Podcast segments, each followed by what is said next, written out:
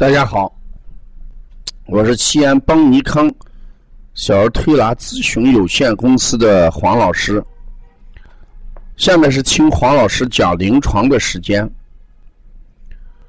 今天我讲的临床是咱们开店班学员提到的一个问题，说他经常看到气机失调。不知道怎么理解这四个字。呃，那今天我回答一下这个问题啊。呃，关于气机失调，事实上就是指气机在运行当中出现的不协调的现象。那你首先要理解，呃，人的气机运行。从正常的生理现象来讲，四个字：有升有降，就叫升降；有出有入，就叫出入。所以气机正常的话，就这四个字：升降出入。那失调，那就指的就是该升不升，该降不降。该出不出，该入不入，那那通常就应该是这么个理解。那如果要进一步理解“气机不调”这四个字，我们先回忆一下人体脏腑与气的关系。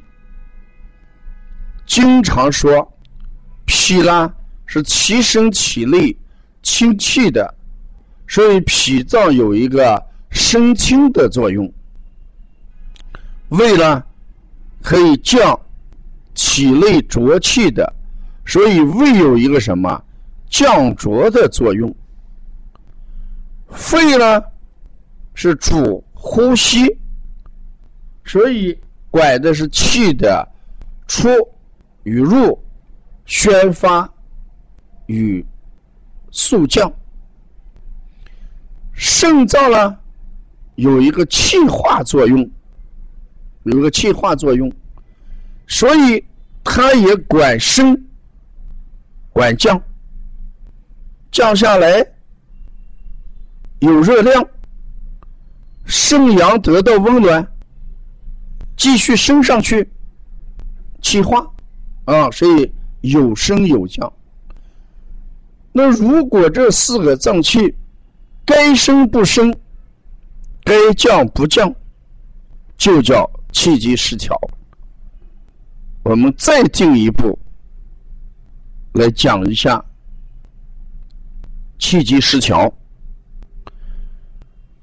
我们一般理解有五种情况，第一种情况就是气滞，就是人的气机郁滞不通畅、堵塞，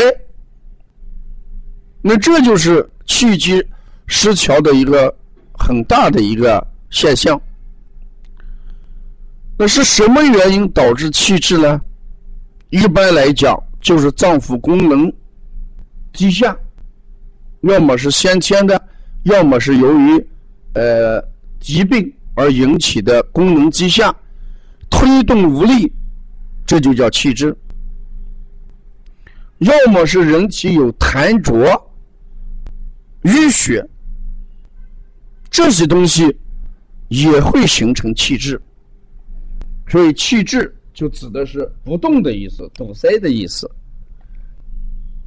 第二种情况就是气逆，气逆肯定是升降方面的问题，该下不下则逆。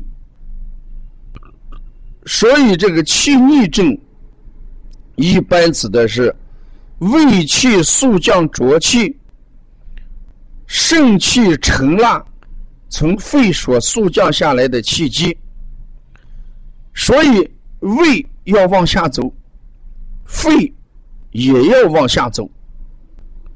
那如果我们体内有一些邪气，或者外感了一些邪气，或者我们体内的痰浊，或者我们体内的血瘀，造成肺、胃、肝、肾这四个脏腑发生了一些病变，就会出现什么气逆症。所以这个气逆主要要考虑肺、胃、肝、肾。第三种情况是气陷症，陷，那就是指不能升降了，而陷下去。所以造成气陷症的原因，也是阳气不足，体内升不上去。那它的主要的脏腑在哪里？就是我们说的。脾阳生，肝阳生，肺气宣。如果肺气不能宣发，脾阳不能升起，肝阳不能升起的时候，我们就要考虑气陷症。啊，所以气陷症啊，主要考虑的是肺、脾、肝。第四一种情况就是气闭症，闭阻不通。啊，闭阻不通。那事实上，人闭阻不通的时候，主要是什么？出现了气血突然闭阻、堵塞的意思啊。那形成这种的，一般都是急症，都是邪气特别的厉害，或者是强烈的什么突发性的一些剧烈性的刺激。往往就会形成气闭，而气脱呢，就是第五种情况。气脱就是指，呃，人体呢，呃，因为大出血或者大汗淋漓，而导致人体的血液或者精液大量的损失。这时候人体内那个气啊，呃，缺乏。呃，阴液的依附，气不知道藏在啥地方，不知道附着在什么地方，这就像我们过去讲的“皮子不从，哎，毛子焉腐，毛将焉腐”，没有皮肤了，毛不知道长在啥地方，体内没有阴液了，气也不知道附着在谁上面，就形成了气脱症啊。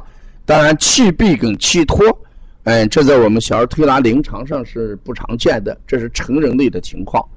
对小孩来讲，我们主要要考虑的是，呃，气瘀啊，就是我们的气阻症、气滞症、气逆症跟气陷症啊。如果要了解更多的关于气机失调这一方面的问题，哎，咱们邦尼康图书馆。有好多文字，你可以去涉猎啊。要了解更多的资讯，也可以加王老师的微信：幺三五七幺九幺六四八九。谢谢大家。